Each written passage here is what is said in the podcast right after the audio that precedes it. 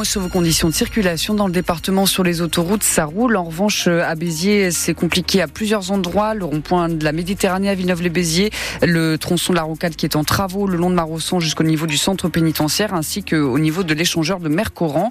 À Montpellier, beaucoup de monde pour aborder l'agglomération depuis la 709, ainsi que sur les grands axes du nord de l'agglomération. Un embouteillage également quand vous allez en direction de Saint-Gély-du-Fesque, juste après le centre commercial Trifontaine. Soyez prudents. Un mot sur la météo de demain, Salam Daoui. Eh bien, dans la matinée, le ciel sera couvert et dans l'après-midi, c'est le soleil qui va briller. Les températures seront comprises entre 5 degrés le matin et 17 degrés l'après-midi. Attention, la tramontane ne faiblit pas. Des courses poursuites spectaculaires au cœur de Montpellier. Vous avez peut-être été témoin de la scène quartier Antigone et vous aurez vite compris qu'il s'agit d'un tournage, le troisième volet du film Balle perdue, l'histoire d'un génie de la mécanique recruté par la police. Ninon Pégagnol, cet après-midi, vous avez assisté à un crash très impressionnant. Sur la place du millénaire, deux gros camions sont garés avec entre eux un espace trop petit pour laisser passer une voiture.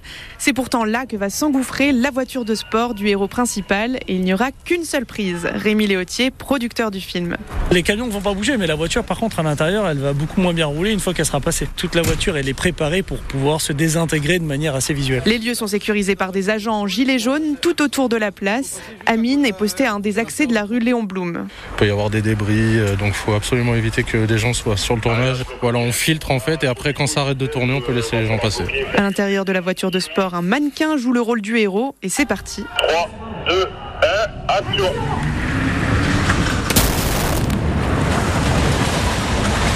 Découpé, merci, on maintient bien, personne va vers la place, il y a des débris. L'unique prise est réussie, un grand moment pour Blanche qui passait là par hasard. J'ai vu la voiture partir et je me suis dit non, j'ai dû me planter, enfin ça va pas prendre feu, il va rien se passer. Et puis d'un coup, elle est vraiment passée entre les deux camions, je me suis dit ah ouais quand même. La voiture a vraiment explosé, enfin il y a la moitié de la voiture qui est partie quoi. La semaine prochaine, le tournage continue à 7. L'équipe filmera des scènes en Occitanie jusqu'à fin mars. Et quand il sera terminé, le troisième volet du film Balle perdue sera diffusé sur Netflix. Une importante saisie de drogue au péage de Saint-Jean-de-Védas. C'est le chien des douaniers qui a donné le signal. 131 kilos d'herbe de cannabis, 3 kilos de cocaïne cachés dans les parois d'une voiture conduite par un Albanais de 30 ans. Il arrivait d'Espagne et devait, dit-il, faire une livraison en Allemagne. Son arrestation remonte à la semaine dernière. Il sera jugé le mois prochain et en attendant, il est maintenu en détention provisoire. Découverte surprenante chez Alain Delon dans le Loiret. 72 armes à feu et plus de 3000 munitions saisies lors d'une perquisition la semaine dernière chez l'acteur de 88 ans.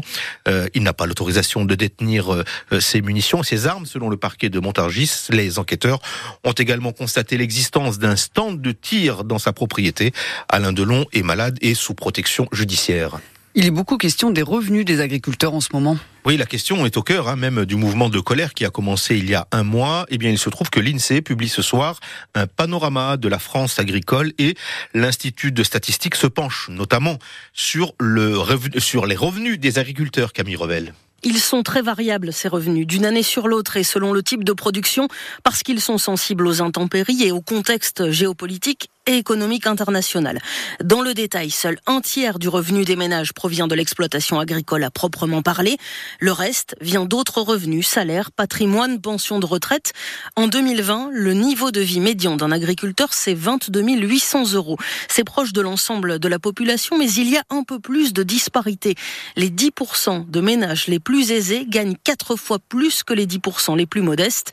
Le taux de pauvreté des agriculteurs est de 16%, deux points de plus que pour l'ensemble de la population, mais il varie fortement selon le type d'exploitation. Il est plus faible pour la viticulture et les grandes cultures et plus élevé pour le maraîchage, l'horticulture ou les élevages ovins et bovins pour la production de viande. Le préfet de l'Hérault a réagi aux actions de la nuit dernière revendiquées par la coordination rurale 34.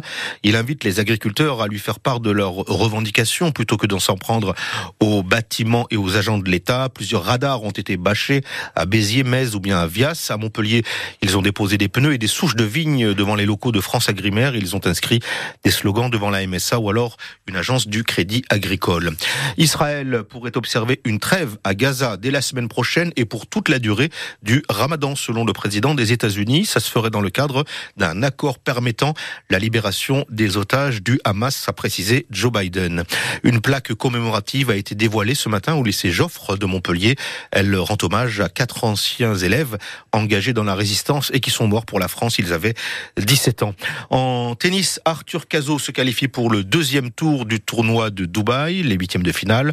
Le Montpellierin défiera demain le russe Andrei Roblev, qui n'est autre que le cinquième joueur mondial.